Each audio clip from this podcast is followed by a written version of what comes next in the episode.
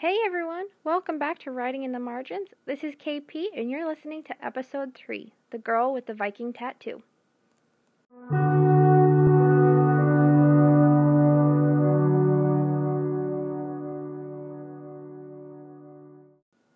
Thanks for joining me today, everyone. Um, I'm going to try and keep this episode a little more lighthearted compared to the last two episodes. I know it's been about a week since I recorded uh, and published the last two, but life has been a little crazy on my end. It's uh, I've been meaning to write this for a while, but my brain was kind of in a fog. So finally getting to it. Uh, yeah. So a while ago, I got a tattoo, and surprise, it was of a Viking. I think uh, the title was probably a little spoiler alert for you. But um, if you haven't seen it yet, I'll post it on my Instagram. My Instagram handle is at patriot underscore girl 76. I'll try and remember to post it in the description this time. Um, I absolutely love this tattoo, by the way. I am so obsessed with it. I'll sit and stare at it and trace the lines. It's so beautiful. So, the tattoo, if you don't have Instagram or haven't seen it, um, it's the Norse goddess uh, Freya and her falcon companion. And Freya is the goddess of war and beauty. And she has an afterlife realm similar to Valhalla. Actually, half of all warriors slain in battle uh, went to Valhalla, the other half went uh, with Freya. She actually got to pick her half first. So, fun little fact for you. Um, but I got this tattoo because I have become so fascinated with Vikings lately. I discovered it through the symbol, uh, the Vegvisir, which is the Norse compass. They believe that if you had the Vegvisir with you at all times, um, you would find your way even in stormy weather. And it kind of goes more deeper into um, this idea that you'll either get to where you want or you'll get to where you need. But regardless, the universe will put you where it needs to. And it spoke a lot to me. I decided to start doing more research. I purchased some books. I did a lot of reading. I actually listened to some Viking podcasts. I'm obsessed with podcasts, if you can't tell. So, um, yeah, like the symbol, you know, it, it meant a lot to me. And the more I did my research, the more I just fell in love with this culture and a lot of things that Vikings stood for and warrior culture in general. This idea of like sticking to your family and your friends and your morals, even if, you know, it means putting yourself in harm or possibly dying. So, uh, you know, I did research I found that I loved Freya, and I've always had a thing for falcons and birds of prey. I, I think they're just beautiful. You know, we live in the United States with our bald eagles. Uh, so I decided to just jump into it, and I got a tattoo. And the artist did an amazing job. And ever since then, uh, you know, I've kind of tried to embody this warrior spirit in me with this self discovery journey, whatever you want to call it, that I'm on right now. Just trying to find a more fulfilling life. I found that embodying this warrior spirit has helped me get through a lot more that I couldn't have gotten through easily prior. So, for an example, uh, I mentioned in the last episodes that I've been having seizures and migraines and other stuff that went along with that. So I went to a neurologist to try and get this taken care of because it's not like they're really fun and something you just kind of want to put off. And the neurologist recommended me for an EEG, which, if you don't know what that is, they put like little metal, I don't know, electrodes on your head and try and like induce a seizure to see what part of your brain it's coming from. I wasn't really thrilled about this. I'm not gonna lie. Uh, something I don't know. Going the idea of going to a hospital and getting these tests done just kind of freaked me out. And because of the time, I had to go alone. There was nobody that could come hold my hand while I cried, whatever. uh, it's not that it was even painful. I just don't like interacting with others, don't like being touched. So, the day before, the night before, I was a nervous wreck. I was constantly like, I don't want to go, I don't want to do this. I had to be sleep deprived, so I had to stay up until, you know, the wee hours of the morning. And the entire time I just sat there pouting and crying and, and being annoying about it. And in the morning, the sun came up, and as the sunflower I am, I started to feel a little better. But I still didn't want to go, and I was kind of pouting about it, you know, complaining to people. And I just kind of had this thought in my head. Like, I looked down at my tattoo and I was like, you know what? Vikings didn't have this option to pout about going to the doctor. They had to jump into battle fearlessly. Otherwise, you know, kill or be killed. And obviously, not every Viking was on a ship. There was some back at home in their communities. But there wasn't sitting around and being sorry for yourself. Everybody had a job to keep the community alive. Otherwise, you know, get out of here. Like, if you're just going to sit and pout all day and feed off of the labors of others, like, get out. So, I had like a complete 360 change of thought. And to me, I was like, okay, I don't want to do this, but I have to do this. It's going to suck, but it'll be quick relatively. So I started reading. I have like a Norse mythology book that I got uh, that just kind of goes through like the stories of the different gods and goddesses and all this. And I just kind of switched my mind and said, you know, be a warrior today, like Viking up. I think is something that I kept like saying, something I say even now. And for a second I was like, okay, cool. This is you know, let's let's do something new. Uh, not that I really wanted to, but I was like, you know what? Change your attitude about it, and the whole experience will change. And it did. I got in the car with confidence, and I started driving uh, to this hospital. And actually, I saw a bird of prey on my way to the hospital. I'm not sure if it was a falcon or a hawk or whatever it was. Um, it was kind of like this. I don't know if you believe in signs. To me, it was a sign, like, everything's going to be fine. I have a falcon tattooed on my hip now, and and here's this falcon, you know, flying above me as I go. And so, you know, I, I get to the hospital and I walk in with confidence. I say, I got this. No worries. You know, they're just trying to help. We're going to get this figured out, and then you won't have to deal with it anymore. And it completely changed my experience with the nurses with the doctors, the technicians, and with myself. Like I had a good conversation with the lady uh, gluing like the the metal things to my head, which is rare for me. I don't frequently talk to strangers, and um, I kept myself calm the entire time. So, you know, everything goes as it needs to, and she like pulls out these electrodes, and there's so much glue in my hair. If you don't know, I have ridiculously long and bright blue hair, and I sit up and like this glue has my hair sticking straight up. She's like, you can wash it out with water, it's fine. No, that was a lie. I washed it three times at home. My hair is frizzy as all can be. It was knotted. There was glue all over in it.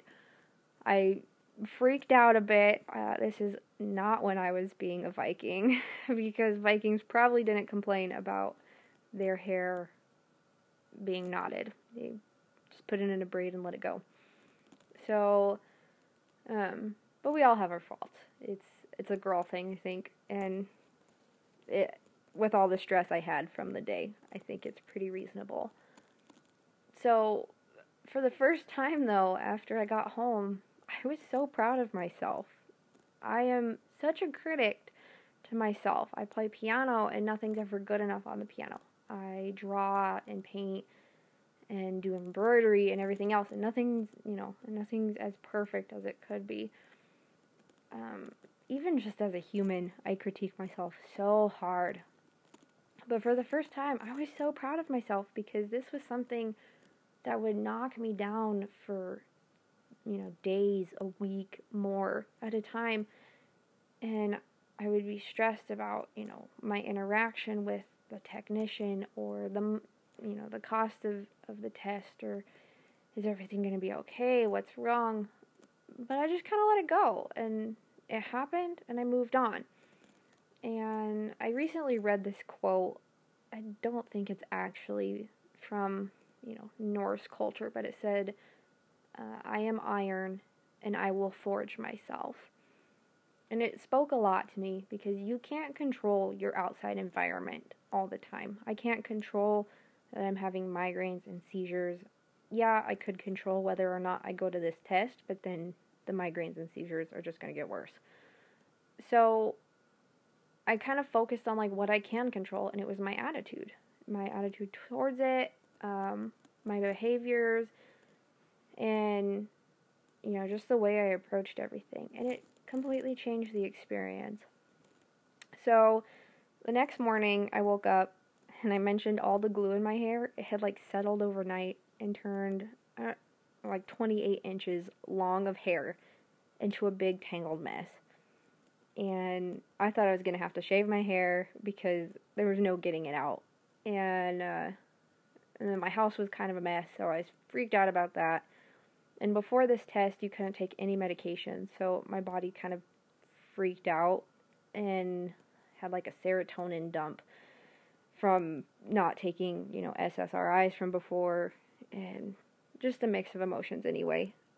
So I get a call from the doctor, find out everything's normal on you know the the EEG even though there was seizure activity. So I was like kind of angry, kind of upset, kind of relieved on top of everything else and I laid on the floor and cried. You know, I'm going to be very vulnerable in these and I'm just going to say like it was a temper tantrum. I threw a temper tantrum on the floor, cried, screamed, I was throwing paper, and then it hit me like, what are you doing? Laying on the floor crying is not going to change anything. It's not going to change my attitude. It's not going to change my hair.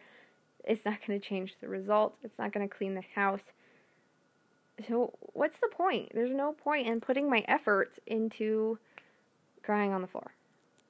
So, I got up, and I've always been at peace in nature. So, I decided I'm going to go on a walk and listen to uh, this podcast I'm hooked on right now. Um, I recommend you listen to Back Builders by Forrest Munden. He's the guy that created Salty Soldier. And uh, he's been like he's inspired this podcast and he's been getting me through a lot of stuff. So I also recommend giving him a listen. Uh, so I go on this walk, listen to my podcast, and my mind instantly starts to clear. It starts to reason with myself. And I was still emotional, I was still angry and sad, but it wasn't to the point I couldn't control my actions, I couldn't control my thoughts. And get back from my walk and I start feeling the stress again. I see I see my house, I see my hair. So I kind of just like shut my phone off for a bit.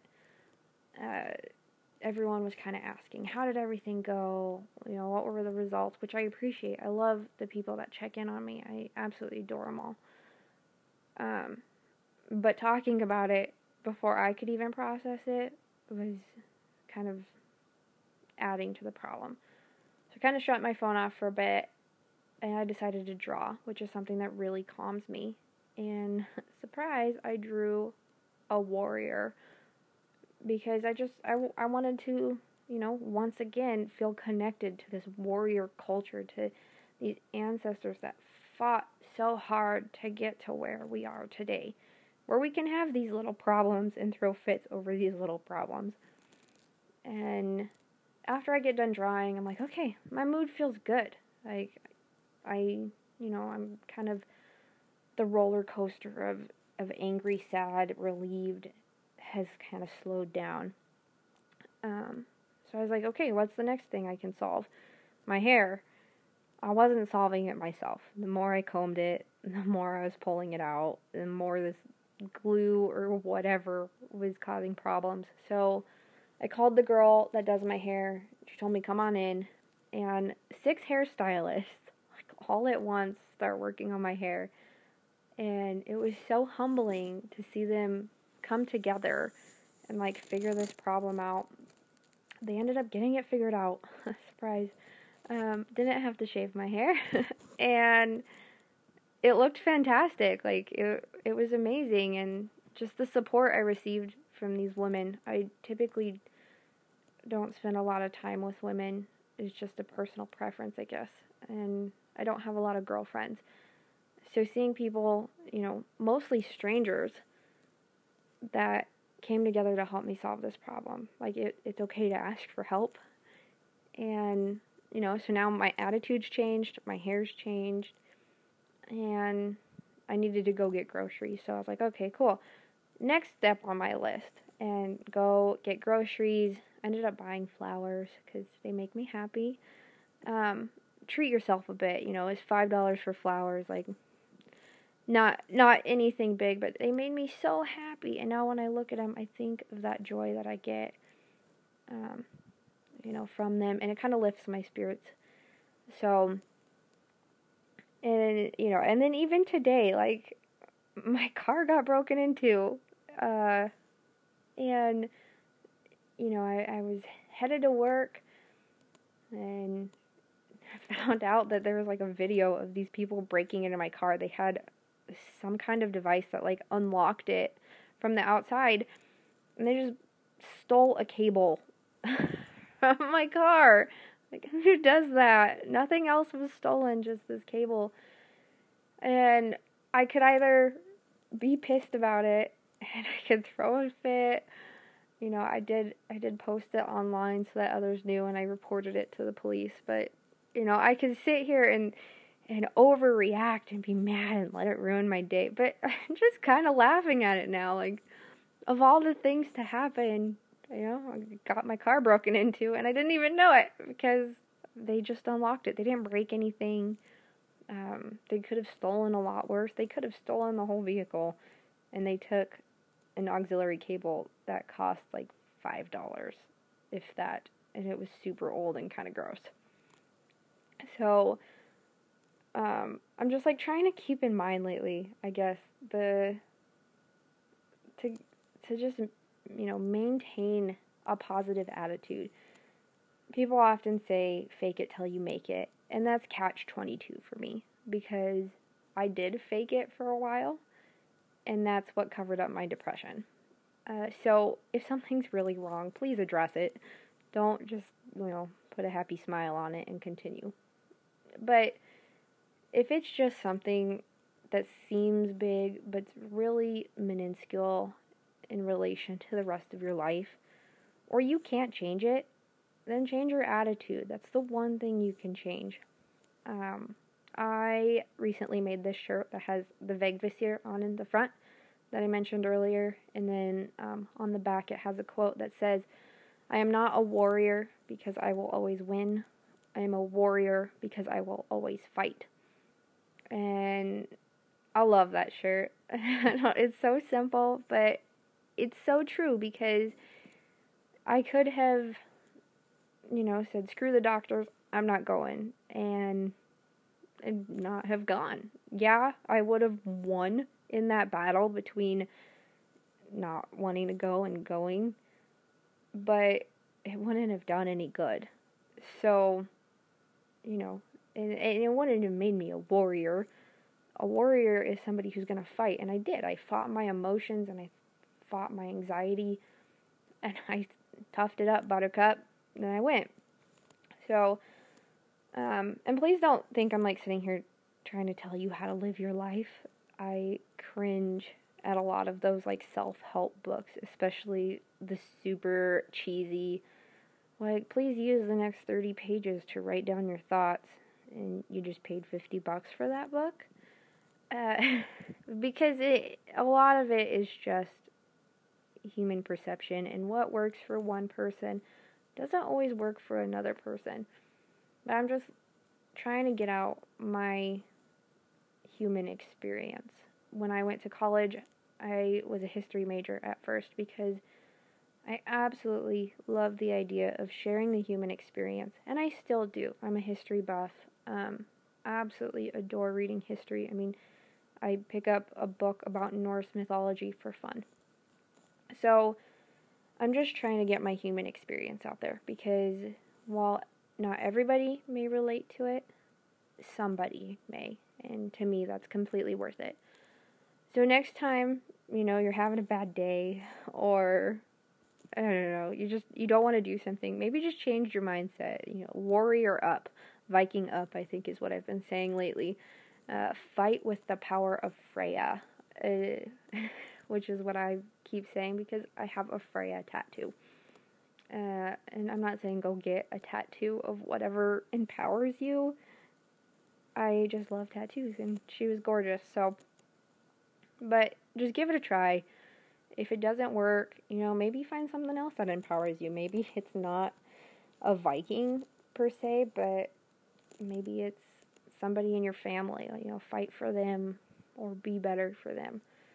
So give it a try. Um, let me know too, like what your thoughts are on it. If if you agree, if it worked for you, if it didn't.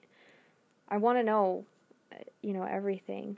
Um, sharing our experiences helps others. So, yeah, I hope you all have a good day, and I will talk to you later. Hey everyone, this is KP, and you're listening to episode 4 of Writing in the Margins. Go forge yourself.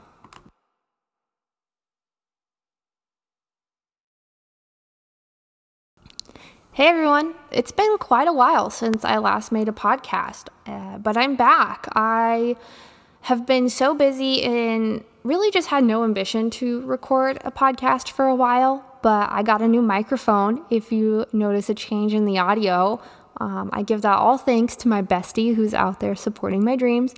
So now that I have this, I'm super excited to start recording again. I have a huge list of topics that I kind of want to touch on. Uh, and I think this episode is going to push a lot uh, into future episodes. I might make this actually a two parter or go into more detail. So please let me know. Uh, if you don't have my contact information, I have an Instagram. It's at patriot underscore girl 76. I will leave it in the description so you can come contact me on there if you have any ideas for podcasts or you have uh, opinions or you even want to collaborate. Um, I'd love to get started talking with other people and getting you on the podcast as well. So, this episode is called Go Forge Yourself, and it's a little bit of a play off of my last episode, The Girl with the Viking Tattoo. I said the quote in there I am iron and I will forge myself. And that's what this comes from. I'm going to talk about a pretty controversial topic. Um, so, if anybody is offended by it um, or they don't agree, please just let me know. I'm not here to like cause you know cause you any emotional distress or to upset you or anything.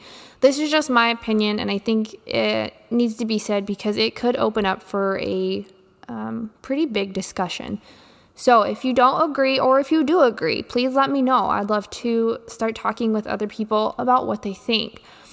So, this topic is going to be mostly on um, like victimization in society. We, as society, have been focusing a lot on uh, victims of like sexual assault, domestic violence, rape, even things like catcalling. Um, and it's pretty much taken over our social media. I feel like um, with movements such as the hashtag MeToo movement or the hashtag I Believe You.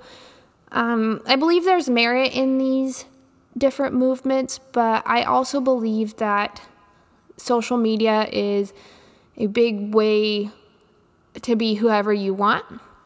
And there's really no like holding you to your word from you know from what you say on media. So um that's kind of what I'm going to be talking about today. I'm going to call it uh, victimization versus warriorism because I think this is how I want to set the two different kinds of movements apart. Uh, now, before I go any further, um, I need to say that I am a survivor of an abusive relationship. So I understand where people are coming from. Uh, this man was in my life for more than four years, and he made such a significant impact on who I am today. Many of my mannerisms, uh, my beliefs, my reserves, even my relationships on the daily are a result of the relationship I had with this toxic individual. So, like I said, I understand speaking out against violence. It's not something that needs to be hidden or you need to be ashamed of. Um, and it's not just for women as well, it's for men. So, I, you know, just want to throw that caveat out there is I'm not just talking to talk. I understand where these people are coming from. Um, so, a pretty popular tr- trend in society day- today are marches and parades for certain types of victims. Um, so, a couple episodes ago, I talked about the Out of the Darkness walk, and that was a walk to help end suicide. And I need to set that as apart from what I'm talking about today. Um, I'm going to be talking about the Slut Walk here in Denver. I think it happens in other cities as well, but I'm only going to talk about what I know. Um, but cancer walks, uh, you know, this this victims of suicide walk. I believe these need to be set apart because they're to more cause like an uplifting spirit, I think, to bring people together for a common cause. Whereas um, the slut walk is um, really to provide a, I don't know, an impact, a um, an example to end the stigma that your clothes are not consent for rape or sexual assault, anything like that. And I really do agree with this. I don't think um, any man or woman, depending on what they're wearing, should, you know, automatically says that that they're willing to have sex or whatever. Like you need consent. I totally agree with that. Um, but for these marches, the way they get the point across really, um, at least for a lot of the participants, they wear little to no clothing. Um, if you look it up, there's people that are wearing nothing but pasties or they've just painted over their privates. Um, and yes, it's very dramatic and it gets the point out that, you know, just because they're dressed in literally nothing doesn't mean they're still consenting to sex. So I understand that. Um, but I also believe there's more effective ways of causing change. Um, I studied history a lot in college, and so I understand the historical context in which a lot of these marches are coming from. I, I understand that it's, you know, this is how change has been started all across the world. So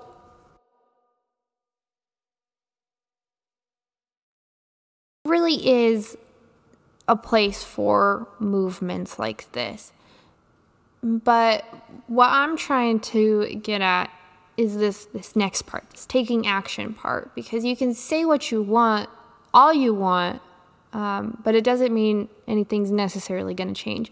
And especially the people that are like out here causing rape and different stuff like this, like they're not going to care if you're out there on the streets prancing around yelling. They're going to keep doing what they're doing because there's the opportunity for it to happen. Um, so this is, I guess, where where my opinion starts. Um, when I decided to leave my abusive relationship, it was around 2013 and 2014.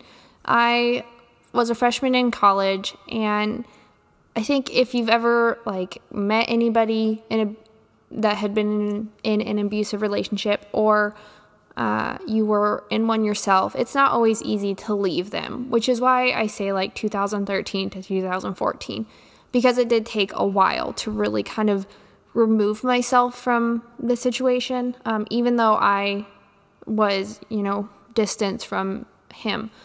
So after I tried to leave, I kind of made this promise to myself to do everything in my power to never be a victim again. I was so blinded by his his abuse and his um, manipulations. I didn't even realize how bad it had gotten until I got out. And I never ever wanted to be a quote unquote victim again. And I think that's what really sets me apart from the crowd is that I'm not a victim, I'm a survivor. Um, so since I was in college, you know, you have to take like so many general education courses. And one of them was self defense. So I jumped at the opportunity to take this self defense class because I wanted to make sure uh, I had skills for, you know, if and when he did come back, or if somebody like him were ever to come back and try to, you know, make me a victim again.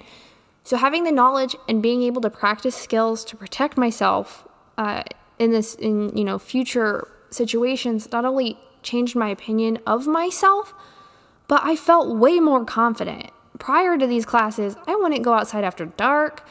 I to be left alone in rooms with only one other person or even with the door closed. Uh, but after one more class, I felt empowered to walk with my head held high and interact with others, try and be friends, and just be more confident in general.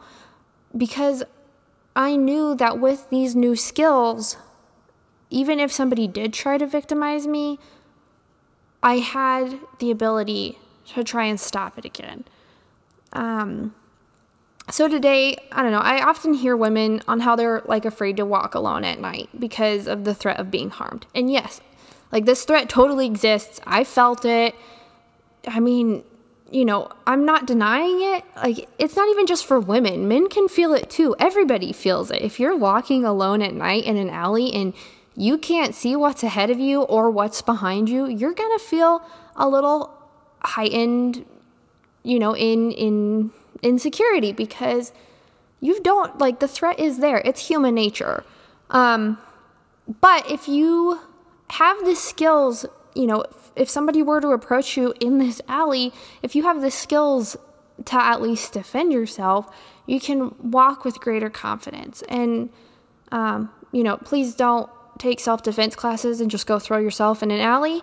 Try and avoid that. Uh, but if you were ever to find yourself in a situation, I mean, it happens. Even if you don't mean to end up in a situation like that, it happens. Um, but having those skills makes you better prepared to handle it. So, ever since taking that first self defense class, I've like constantly self educated. I watch YouTube videos on what to do in certain situations. I worked in a psych hospital and they taught you, you know, takedowns and self defense, which, you know, helped a lot I try and stay physically fit so that if something, you know, if somebody were to try to harm me, I at least have strength to defend myself. Um, and you know, I just I maintain situational awareness. I think that's the biggest one is just don't put yourself in those situations to begin with. If somebody's sending you really bad vibes, don't, you know, don't hang out with them or, you know, don't throw yourself in an alley, you know, at night. Um, but like I said, it does happen. Um, but in general, I just maintain this warrior spirit. So, you know, I talk a lot about Viking culture and and maintaining that Viking spirit. Spirit. Um, I talked about it in the girl with the Viking tattoo, and in their culture, Nordic men and women were constantly training, and they were always on their feet. Like at any given time, whether, you know, they were traveling the seas or they were at home, something could go wrong and everybody had to step up to survive. So, you know, my greatest question is why can't we do that now? For example, about a year ago, I had a friend tell me she'd been shoved and had her hair pulled by her ex-boyfriend out of anger. And, you know, she she said she'd never been more scared. Um, and she was afraid to be in a relationship with anyone else because of the way he made her feel. And, you know, while I couldn't take away those feelings for her or even make the situation right, I mean, I could show up at his doorstep and, you know, threaten him or, or hurt him or whatever, but it really wouldn't take away what happened. Um, so instead, I showed her self defense. It took less than five minutes, and I showed her exactly what to do if anyone ever grabbed her hair again. There's certain techniques for getting somebody to let go of your hair and then putting yourself in a less vulnerable situation. And I mean, it, like I said, less than five minutes out of my day. And after that, she felt so much better. Uh, she couldn't take away the feelings that she did have. Um, but she said her fear wasn't what had happened in the moment, but it was what could have happened and how powerless she felt. But now, after giving her these tools, she felt, you know, like she had power again. Like if anybody tried to hurt her, she, you know, that power was put back into her hands and she could take control again. So, you know, I didn't go marching around and yelling about how much of an injustice, you know, she experienced and how all the violence needs to stop. Um, because, like I said, the people committing the violence, they won't really care. Her ex boyfriend, I could text him all I want, and he probably wouldn't even think twice about me telling him, you know, what he did was wrong. So instead, I put the power back into her. I educated her, and, you know, now we have like this special bond because her and I both understand what it takes to be a survivor, to be that warrior uh, which is going back to the whole victimization versus warriorism. She could go to a march or post on Facebook about, you know, how she'd been hurt. Um, and, you know, yes, it would get her experience out there, but no change would come. Whereas, you know, I taught her how to defend herself. And if the situation were to ever arise again, she wouldn't become a victim, she would be a warrior. And, you know, I think we need to do that as society. Offer more free self defense classes or just teach each other how to protect themselves. Make it harder to become a victim. You know, um, we need to make it less easy to victimize people. If, you know, one offender has victimized 13 women because he stands outside of the bar and waits for them to be drunk he's going to keep doing it because nobody's stopping him. You know, he hasn't gotten caught by law enforcement. Nobody, you know, has stopped him. None of the women have stopped him. But if we start teaching everyone, men, women, children, to defend themselves, and one day he picks the wrong person and they beat him up, you know, he's going to think twice now, hopefully.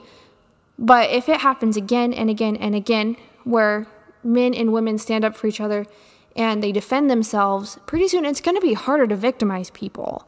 Um, so, this is for women, men, and children. Place power back in the good people and not the bad. Teach those out there that find it it's okay to and fun to victimize others that it's not so easy anymore. Um, you know, I will say the quote again and again and again I am iron. I will forge myself. So get out there and forge yourself. Make yourself stronger for your next fight. Make yourself sharper. Be the fire that makes someone else more prepared for battle. Build a nation of fighters, true fighters. People who take action instead of just speaking words on what they believe in. This is KP. I'll talk to you next time. Hey everyone, this is KP, and you're listening to episode 4 of Writing in the Margins. Go forge yourself.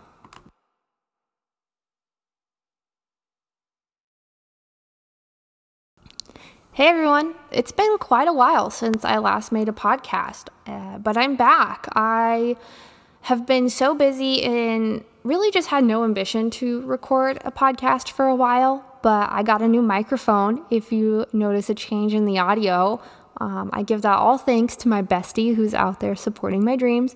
So now that I have this, I'm super excited to start recording again. I have a huge list of topics that I kind of want to touch on. Uh, and I think this episode is going to push a lot uh, into future episodes. I might make this actually a two parter or go into more detail. So please let me know. Uh, if you don't have my contact information, I have an Instagram. It's at patriot underscore girl 76. I will leave it in the description so you can come contact me on there if you have any ideas for podcasts or you have uh, opinions or you even want to collaborate, um, I'd love to get started talking with other people and getting you on the podcast as well. So, this episode is called Go Forge Yourself, and it's a little bit of a play off of my last episode, The Girl with the Viking Tattoo. I said the quote in there I am iron and I will forge myself. And that's what this comes from. I'm going to talk about a pretty controversial topic. Um, so if anybody is offended by it um, or they don't agree, please just let me know. I'm not here to like cause you know cause you any emotional distress or to upset you or anything. This is just my opinion, and I think it needs to be said because it could open up for a um, pretty big discussion. So if you don't agree or if you do agree, please let me know. I'd love to start talking with other people about what they think. So this topic is going to be mostly on um, like victimization in society. We, as society, have been focusing a lot on uh, victims of like sexual assault, domestic violence, rape, even things like catcalling. Um, and it's pretty much taken over our social media. I feel like um, with movements such as the hashtag MeToo movement or the hashtag I Believe You.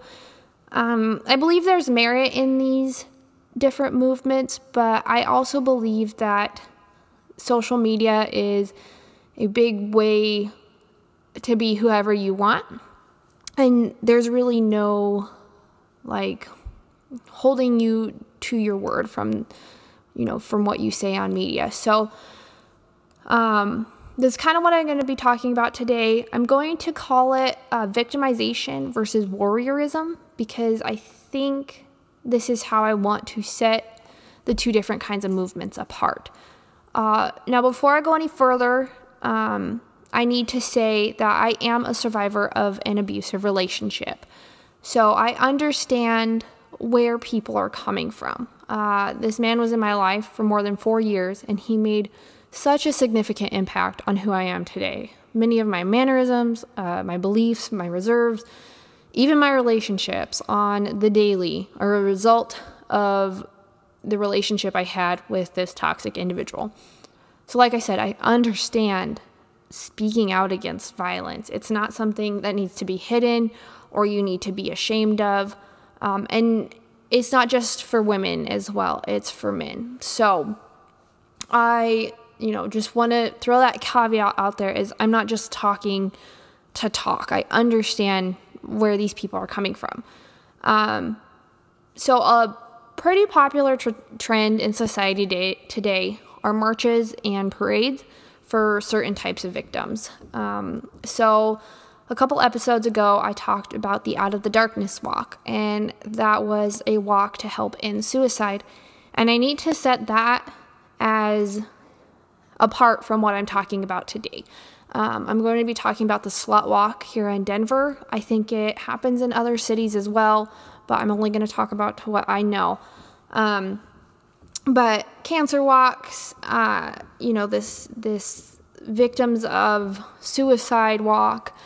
I believe these need to be set apart because they're to more cause like an uplifting spirit, I think, to bring people together for a common cause.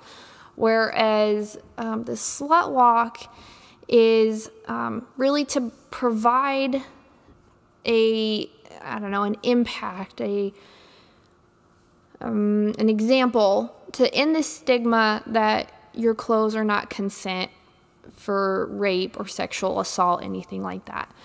And I really do agree with this. I don't think um, any man or woman, depending on what they're wearing, should, you know, automatically says that that they're willing to have sex or whatever. Like you need consent. I totally agree with that. Um, but for these marches, the way they get the point across, really, um, at least for a lot of the participants, they wear little to no clothing. Um, if you look it up, there's people that are wearing nothing but pasties or they've just painted over their privates. Um, and yes, it's very dramatic and it gets the point out that, you know, just because they're dressed in literally nothing doesn't mean they're still consenting to sex. So I understand that. Um, but I also believe there's more effective ways of causing change. Um, I studied history a lot in college, and so I understand the historical context in which a lot of these marches are coming from. I, I understand that it's, you know, this is how change has been started all across the world. So,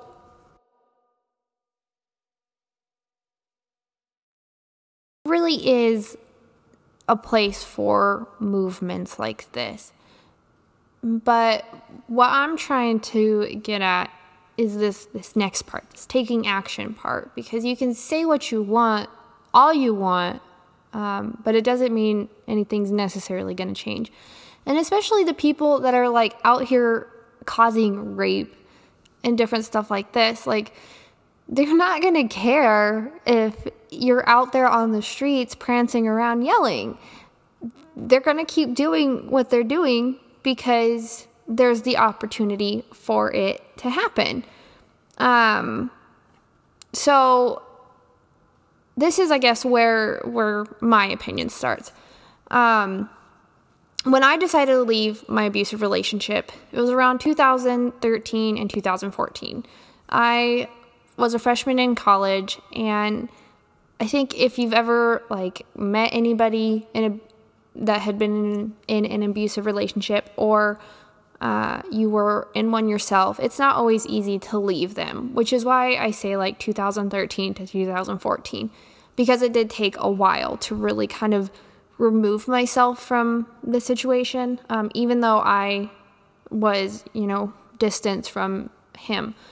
So after I tried to leave, I kind of made this promise to myself to do everything in my power to never be a victim again. I was so blinded by his his abuse and his um, manipulations. I didn't even realize how bad it had gotten until I got out. And I never ever wanted to be a quote unquote victim again. And I think that's what really sets me apart from the crowd is that I'm not a victim, I'm a survivor. Um, so since I was in college, you know, you have to take like so many general education courses. And one of them was self defense. So I jumped at the opportunity to take this self defense class because I wanted to make sure uh, I had skills for, you know, if and when he did come back, or if somebody like him were ever to come back and try to, you know, make me a victim again. So having the knowledge and being able to practice skills to protect myself uh, in this in you know future situations not only changed my opinion of myself, but I felt way more confident. Prior to these classes, I wouldn't go outside after dark. I want to be left alone in rooms with only one other person or even with the door closed. Uh, but after one more class, I felt empowered to walk with my head held high and interact with others, try and be friends, and just be more confident in general. Because I knew that with these new skills, even if somebody did try to victimize me, I had the ability to try and stop it again. Um, so today, I don't know, I often hear women on how they're like afraid to walk alone at night because of the threat of being harmed. And yes, like this threat totally exists. I felt it. I mean, you know, I'm not denying it. Like, it's not even just for women, men can feel it too. Everybody feels it. If you're walking alone at night in an alley and you can't see what's ahead of you or what's behind you, you're going to feel a little heightened, you know, in, in insecurity because you don't, like, the threat is there. It's human nature. Um, but if you have the skills, you know, if somebody were to approach you in this alley, if you have the skills to at least defend yourself, you can walk with greater confidence. And, um, you know, please don't take self defense classes and just go throw yourself in an alley. Try and avoid that. Uh, but if you were ever to find yourself in a situation, I mean, it happens. Even if you don't mean to end up in a situation like that, it happens. Um, but having those skills makes you better prepared to handle it. So, ever since taking that first self defense class, I've like constantly self educated. I watch YouTube videos on what to do in certain situations. I worked in a psych hospital and they taught you, you know, takedowns and self defense, which, you know, helped a lot.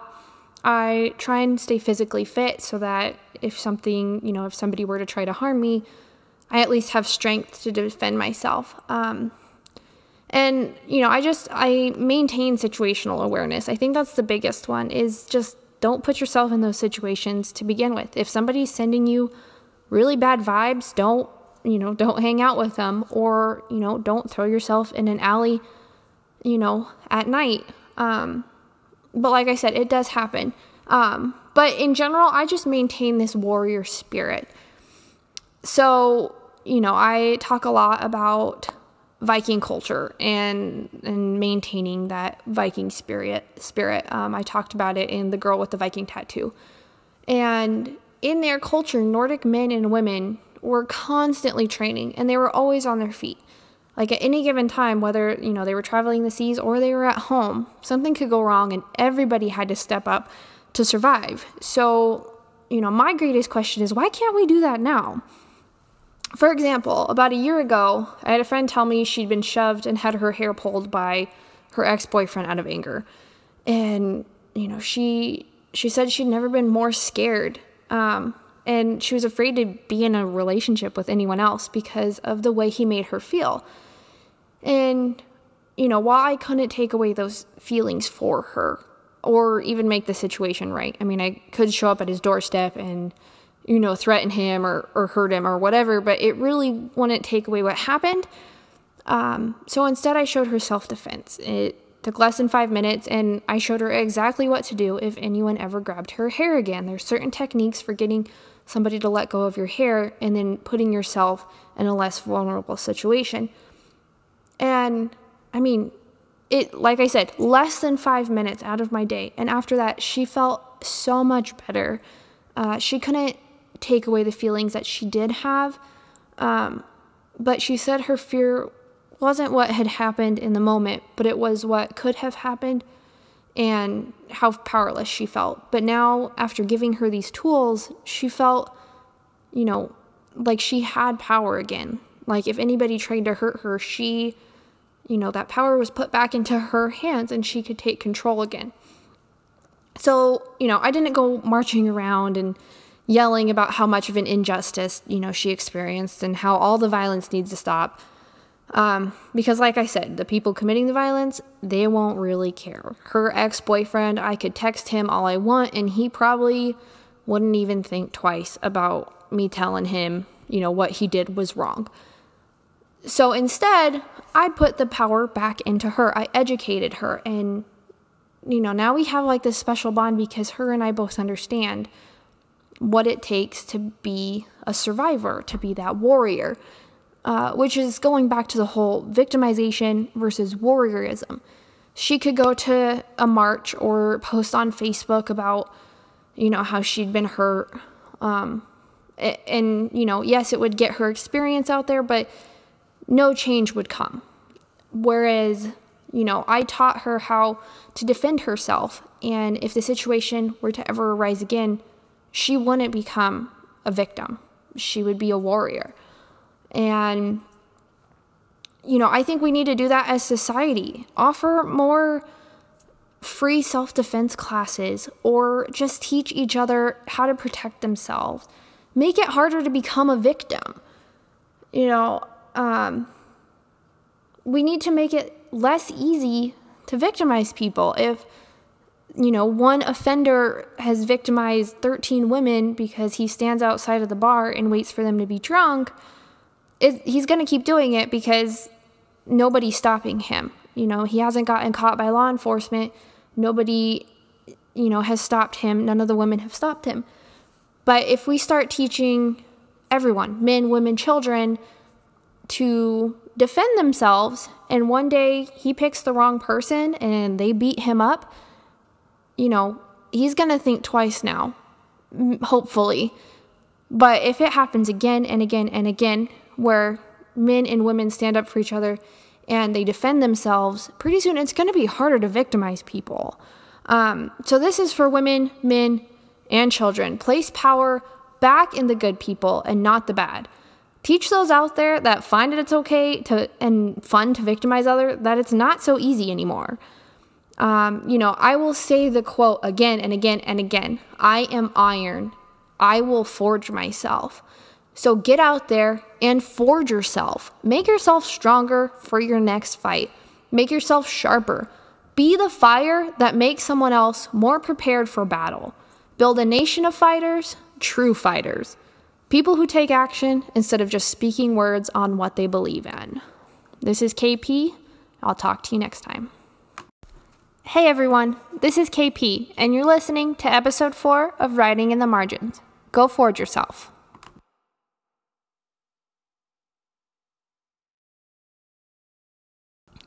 Hey everyone, it's been quite a while since I last made a podcast, uh, but I'm back. I have been so busy and really just had no ambition to record a podcast for a while, but I got a new microphone. If you notice a change in the audio, um, I give that all thanks to my bestie who's out there supporting my dreams. So now that I have this, I'm super excited to start recording again. I have a huge list of topics that I kind of want to touch on. Uh, and I think this episode is going to push a lot uh, into future episodes.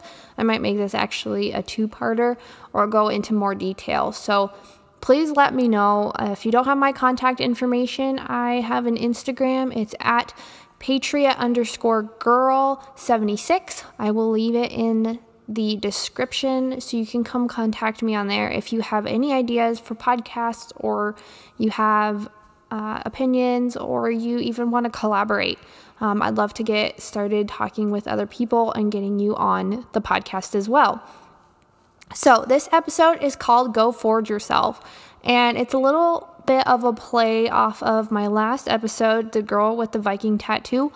I said the quote in there I am iron and I will forge myself. And that's what this comes from. I'm going to talk about a pretty controversial topic. Um, so if anybody is offended by it um, or they don't agree, please just let me know. I'm not here to like cause you know cause you any emotional distress or to upset you or anything. This is just my opinion, and I think it needs to be said because it could open up for a um, pretty big discussion. So if you don't agree or if you do agree, please let me know. I'd love to start talking with other people about what they think. So this topic is going to be mostly on um, like victimization in society. We, as society, have been focusing a lot on uh, victims of like sexual assault, domestic violence, rape, even things like catcalling. Um, and it's pretty much taken over our social media. I feel like um, with movements such as the hashtag MeToo movement or the hashtag I Believe You. Um, I believe there's merit in these different movements, but I also believe that social media is a big way to be whoever you want.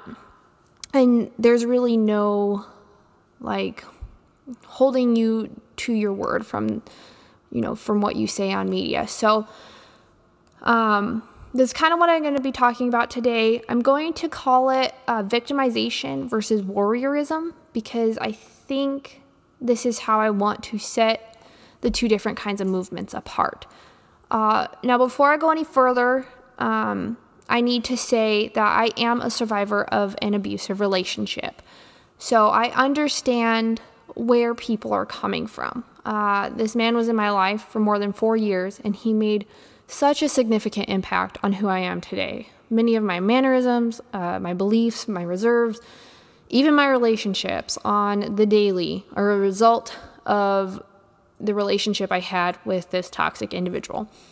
So, like I said, I understand speaking out against violence. It's not something that needs to be hidden or you need to be ashamed of. Um, and it's not just for women as well, it's for men. So I, you know, just want to throw that caveat out there is I'm not just talking to talk. I understand where these people are coming from.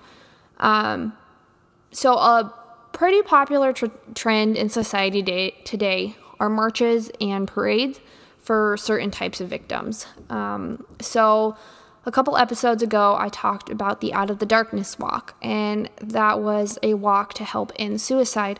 And I need to set that as apart from what I'm talking about today. Um, I'm going to be talking about the Slut Walk here in Denver. I think it happens in other cities as well, but I'm only going to talk about what I know. Um, but cancer walks, uh, you know, this this victims of suicide walk. I believe these need to be set apart because they're to more cause like an uplifting spirit, I think, to bring people together for a common cause. Whereas um, the slut walk is um, really to provide a, I don't know, an impact, a, um, an example to end the stigma that your clothes are not consent for rape or sexual assault, anything like that. And I really do agree with this. I don't think um, any man or woman, depending on what they're wearing, should, you know, automatically says that that they're willing to have sex or whatever. Like you need consent. I totally agree with that. Um, but for these marches, the way they get the point across really, um, at least for a lot of the participants, they wear little to no clothing. Um, if you look it up, there's people that are wearing nothing but pasties or they've just painted over their privates. Um, and yes, it's very dramatic and it gets the point out that, you know, just because they're dressed in literally nothing doesn't mean they're still consenting to sex. So I understand that. Um, but I also believe there's more effective ways of causing change. Um, I studied history a lot in college, and so I understand the historical context in which a lot of these marches are coming from. I, I understand that it's, you know, this is how change has been started all across the world. So,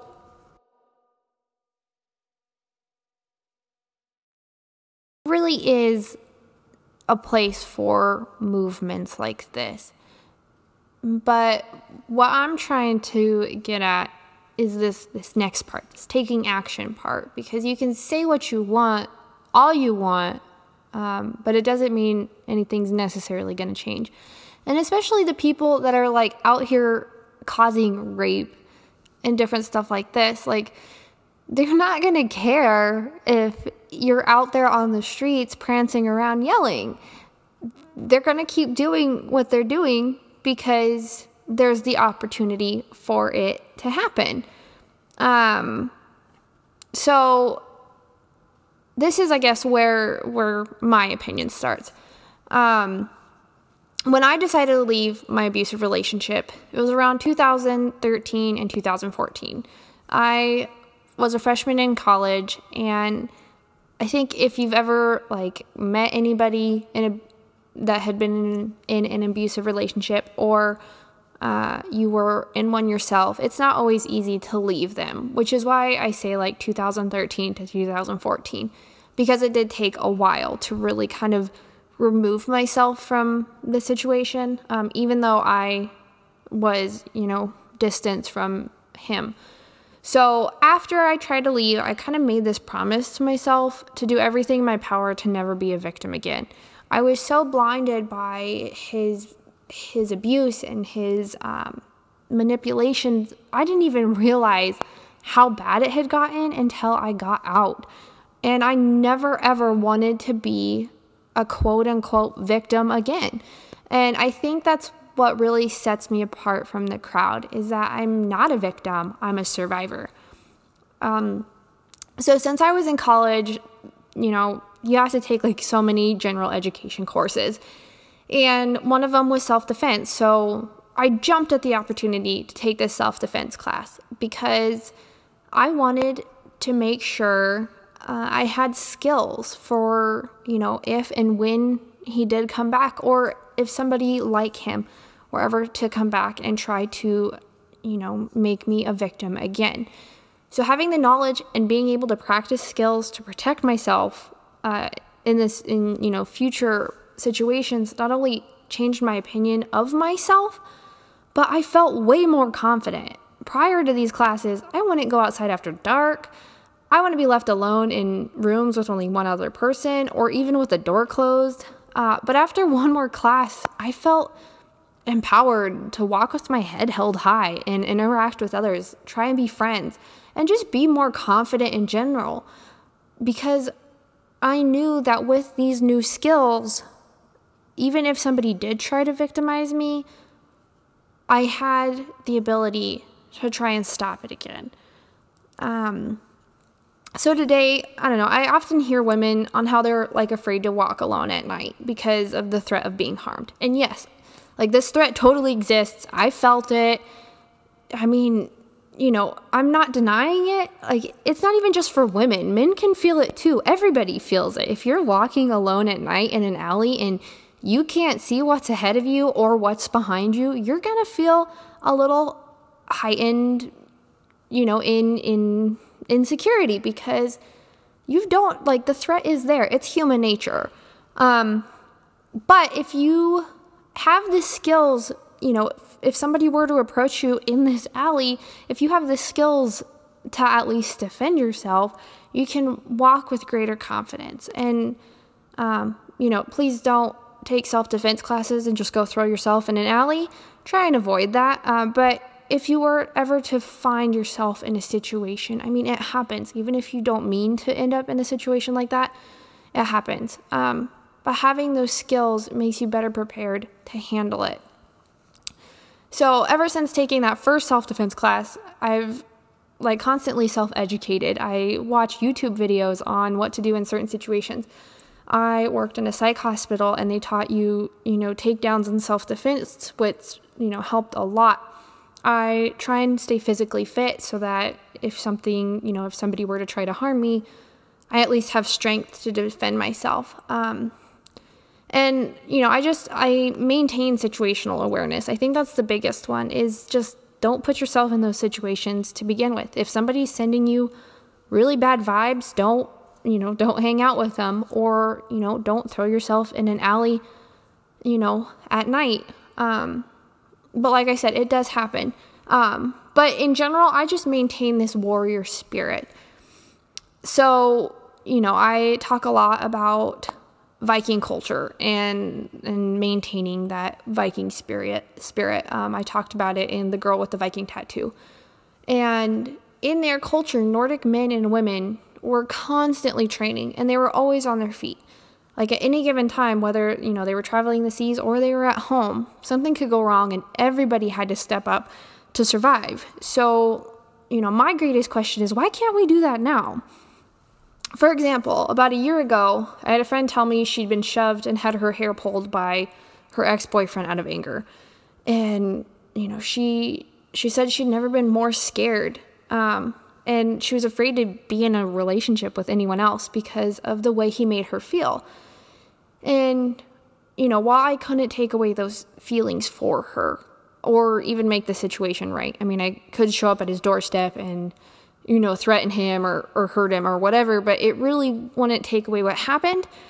Um, so instead, I showed her self defense. It took less than five minutes, and I showed her exactly what to do if anyone ever grabbed her hair again. There's certain techniques for getting somebody to let go of your hair and then putting yourself in a less vulnerable situation. And I mean, it, like I said, less than five minutes out of my day. And after that, she felt so much better. Uh, she couldn't take away the feelings that she did have. Um, but she said her fear wasn't what had happened in the moment, but it was what could have happened and how powerless she felt. But now, after giving her these tools, she felt, you know, like she had power again. Like if anybody tried to hurt her, she, you know, that power was put back into her hands and she could take control again. So, you know, I didn't go marching around and yelling about how much of an injustice, you know, she experienced and how all the violence needs to stop.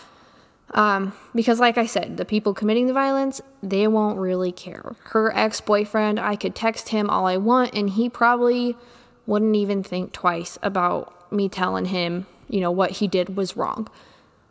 So instead, I put the power back into her. I educated her. And, you know, now we have like this special bond because her and I both understand what it takes to be a survivor, to be that warrior, uh, which is going back to the whole victimization versus warriorism. She could go to a march or post on Facebook about, you know, how she'd been hurt. Um, and, you know, yes, it would get her experience out there, but no change would come. Whereas, you know, I taught her how to defend herself. And if the situation were to ever arise again, she wouldn't become a victim. She would be a warrior. And, you know, I think we need to do that as society. Offer more free self defense classes or just teach each other how to protect themselves. Make it harder to become a victim. You know, um, we need to make it less easy to victimize people. If, you know, one offender has victimized 13 women because he stands outside of the bar and waits for them to be drunk, it, he's going to keep doing it because nobody's stopping him. You know, he hasn't gotten caught by law enforcement. Nobody, you know, has stopped him. None of the women have stopped him. But if we start teaching everyone, men, women, children, to defend themselves and one day he picks the wrong person and they beat him up, you know, he's going to think twice now, hopefully. But if it happens again and again and again, where men and women stand up for each other and they defend themselves, pretty soon it's going to be harder to victimize people. Um, so, this is for women, men, and children. Place power back in the good people and not the bad teach those out there that find it it's okay to and fun to victimize other that it's not so easy anymore. Um, you know, I will say the quote again and again and again. I am iron. I will forge myself. So get out there and forge yourself. Make yourself stronger for your next fight. Make yourself sharper. Be the fire that makes someone else more prepared for battle. Build a nation of fighters, true fighters. People who take action instead of just speaking words on what they believe in. This is KP. I'll talk to you next time. Hey everyone, this is KP, and you're listening to episode 4 of Writing in the Margins. Go forge yourself.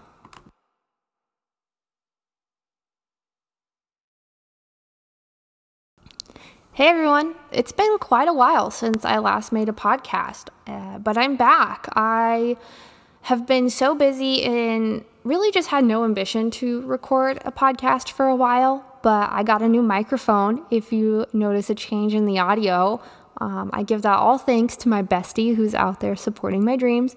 So now that I have this, I'm super excited to start recording again. I have a huge list of topics that I kind of want to touch on. Uh, and I think this episode is going to push a lot uh, into future episodes. I might make this actually a two parter or go into more detail. So please let me know. Uh, if you don't have my contact information, I have an Instagram. It's at patriot underscore girl 76. I will leave it in the description so you can come contact me on there if you have any ideas for podcasts or you have uh, opinions or you even want to collaborate. Um, I'd love to get started talking with other people and getting you on the podcast as well. So, this episode is called Go Forge Yourself, and it's a little bit of a play off of my last episode, The Girl with the Viking Tattoo. I said the quote in there I am iron and I will forge myself. And that's what this comes from. I'm going to talk about a pretty controversial topic. Um, so, if anybody is offended by it um, or they don't agree, please just let me know. I'm not here to like cause you know cause you any emotional distress or to upset you or anything. This is just my opinion, and I think it needs to be said because it could open up for a um, pretty big discussion. So, if you don't agree or if you do agree, please let me know. I'd love to start talking with other people about what they think. So, this topic is going to be mostly on um, like victimization in society. We, as society, have been focusing a lot on uh, victims of like sexual assault, domestic violence, rape, even things like catcalling. Um, and it's pretty much taken over our social media. I feel like um, with movements such as the hashtag MeToo movement or the hashtag I Believe You. Um, I believe there's merit in these different movements, but I also believe that social media is a big way to be whoever you want. And there's really no like holding you to your word from you know from what you say on media. So um that's kind of what I'm going to be talking about today. I'm going to call it uh, victimization versus warriorism because I think this is how I want to set the two different kinds of movements apart. Uh, now, before I go any further, um, I need to say that I am a survivor of an abusive relationship. So I understand where people are coming from. Uh, this man was in my life for more than four years, and he made such a significant impact on who I am today. Many of my mannerisms, uh, my beliefs, my reserves, even my relationships on the daily are a result of the relationship I had with this toxic individual. So, like I said, I understand speaking out against violence. It's not something that needs to be hidden or you need to be ashamed of.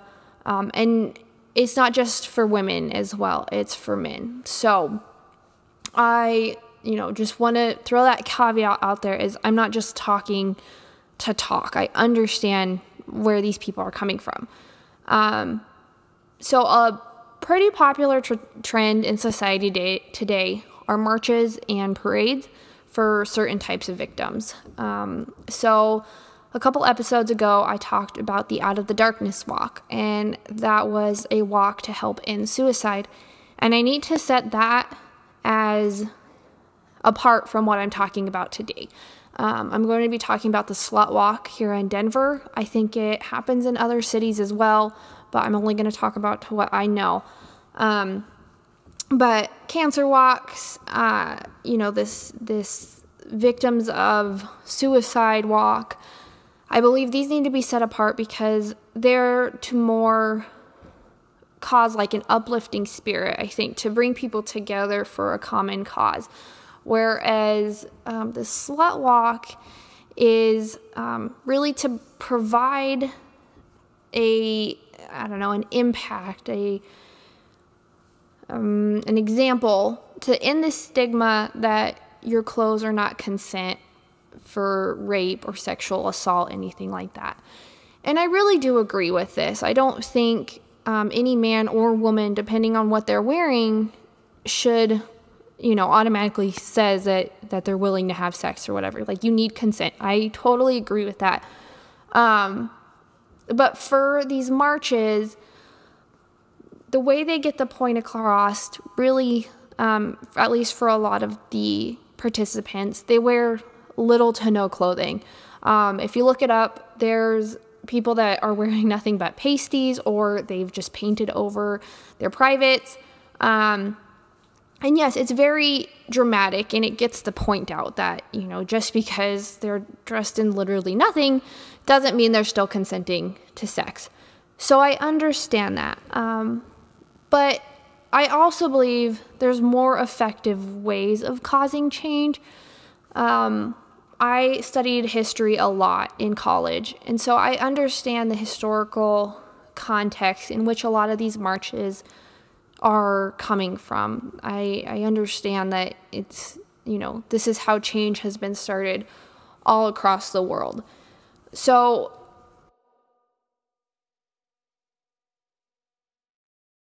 really is a place for movements like this. But what I'm trying to get at is this this next part, this taking action part because you can say what you want, all you want, um, but it doesn't mean anything's necessarily going to change. And especially the people that are like out here causing rape and different stuff like this, like they're not going to care if you're out there on the streets prancing around yelling. They're going to keep doing what they're doing because there's the opportunity for it to happen. Um, so this is, I guess, where where my opinion starts. Um, when I decided to leave my abusive relationship, it was around 2013 and 2014.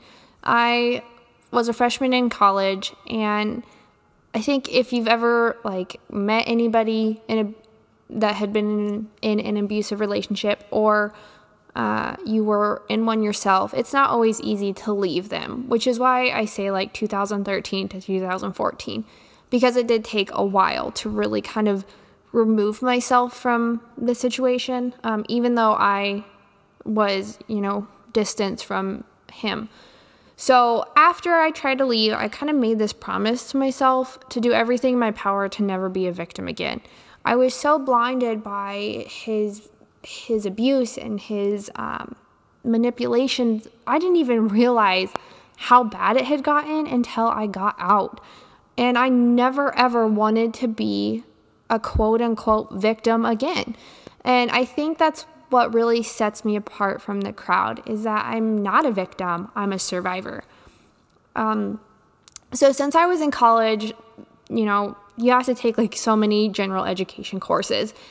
And one of them was self defense. So I jumped at the opportunity to take this self defense class because I wanted to make sure uh, I had skills for, you know, if and when he did come back, or if somebody like him were ever to come back and try to, you know, make me a victim again.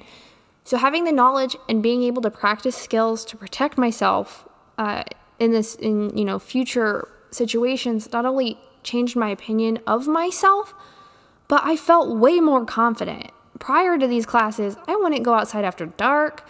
I want to be left alone in rooms with only one other person or even with the door closed. Uh, but after one more class, I felt empowered to walk with my head held high and interact with others, try and be friends, and just be more confident in general.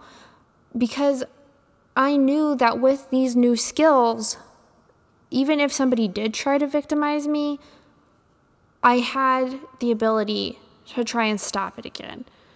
Um, so today, I don't know, I often hear women on how they're like afraid to walk alone at night because of the threat of being harmed. And yes, like this threat totally exists. I felt it. I mean, you know, I'm not denying it. Like, it's not even just for women, men can feel it too. Everybody feels it. If you're walking alone at night in an alley and you can't see what's ahead of you or what's behind you, you're going to feel a little heightened, you know, in, in, insecurity because you don't like the threat is there. It's human nature.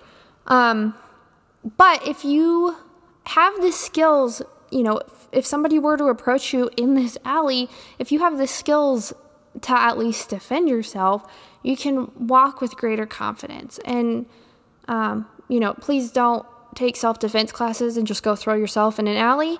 Try and avoid that. Uh, but if you were ever to find yourself in a situation, I mean, it happens. Even if you don't mean to end up in a situation like that, it happens. Um, but having those skills makes you better prepared to handle it. So, ever since taking that first self defense class, I've like constantly self educated. I watch YouTube videos on what to do in certain situations. I worked in a psych hospital and they taught you, you know, takedowns and self defense, which, you know, helped a lot. I try and stay physically fit so that if something, you know, if somebody were to try to harm me, I at least have strength to defend myself. Um, and you know, I just I maintain situational awareness. I think that's the biggest one is just don't put yourself in those situations to begin with. If somebody's sending you really bad vibes, don't, you know, don't hang out with them or, you know, don't throw yourself in an alley, you know, at night. Um, but like I said, it does happen. Um, but in general, I just maintain this warrior spirit. So, you know, I talk a lot about Viking culture and and maintaining that Viking spirit. Spirit. Um, I talked about it in the girl with the Viking tattoo, and in their culture, Nordic men and women were constantly training, and they were always on their feet. Like at any given time, whether, you know, they were traveling the seas or they were at home, something could go wrong and everybody had to step up to survive. So, you know, my greatest question is why can't we do that now? For example, about a year ago, I had a friend tell me she'd been shoved and had her hair pulled by her ex-boyfriend out of anger. And, you know, she she said she'd never been more scared. Um, and she was afraid to be in a relationship with anyone else because of the way he made her feel. And, you know, while I couldn't take away those feelings for her or even make the situation right, I mean, I could show up at his doorstep and, you know, threaten him or, or hurt him or whatever, but it really wouldn't take away what happened. Um, so instead, I showed her self defense. It took less than five minutes, and I showed her exactly what to do if anyone ever grabbed her hair again. There's certain techniques for getting somebody to let go of your hair and then putting yourself in a less vulnerable situation. And I mean, it, like I said, less than five minutes out of my day. And after that, she felt so much better. Uh, she couldn't take away the feelings that she did have. Um, but she said her fear wasn't what had happened in the moment, but it was what could have happened and how powerless she felt. But now, after giving her these tools, she felt, you know, like she had power again. Like if anybody tried to hurt her, she, you know, that power was put back into her hands and she could take control again.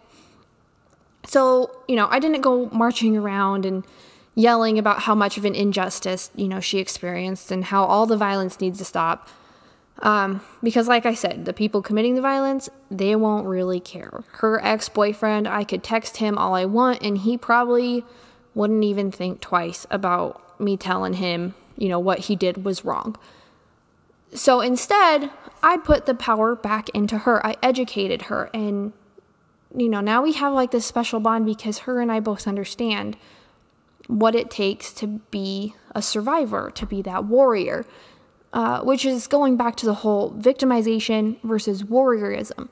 She could go to a march or post on Facebook about, you know, how she'd been hurt. Um, and, you know, yes, it would get her experience out there, but no change would come. Whereas, you know, I taught her how to defend herself. And if the situation were to ever arise again, she wouldn't become a victim, she would be a warrior. And, you know, I think we need to do that as society. Offer more free self defense classes or just teach each other how to protect themselves. Make it harder to become a victim. You know, um, we need to make it less easy to victimize people. If, you know, one offender has victimized 13 women because he stands outside of the bar and waits for them to be drunk, he's going to keep doing it because nobody's stopping him. You know, he hasn't gotten caught by law enforcement. Nobody, you know, has stopped him. None of the women have stopped him. But if we start teaching everyone, men, women, children, to defend themselves, and one day he picks the wrong person and they beat him up, you know, he's going to think twice now, hopefully. But if it happens again and again and again, where men and women stand up for each other and they defend themselves, pretty soon it's going to be harder to victimize people. Um, so, this is for women, men, and children. Place power back in the good people and not the bad. Teach those out there that find it it's okay to and fun to victimize other that it's not so easy anymore. Um, you know, I will say the quote again and again and again I am iron. I will forge myself. So get out there and forge yourself. Make yourself stronger for your next fight. Make yourself sharper. Be the fire that makes someone else more prepared for battle. Build a nation of fighters, true fighters. People who take action instead of just speaking words on what they believe in. This is KP. I'll talk to you next time. Hey everyone, this is KP, and you're listening to episode 4 of Writing in the Margins. Go forge yourself.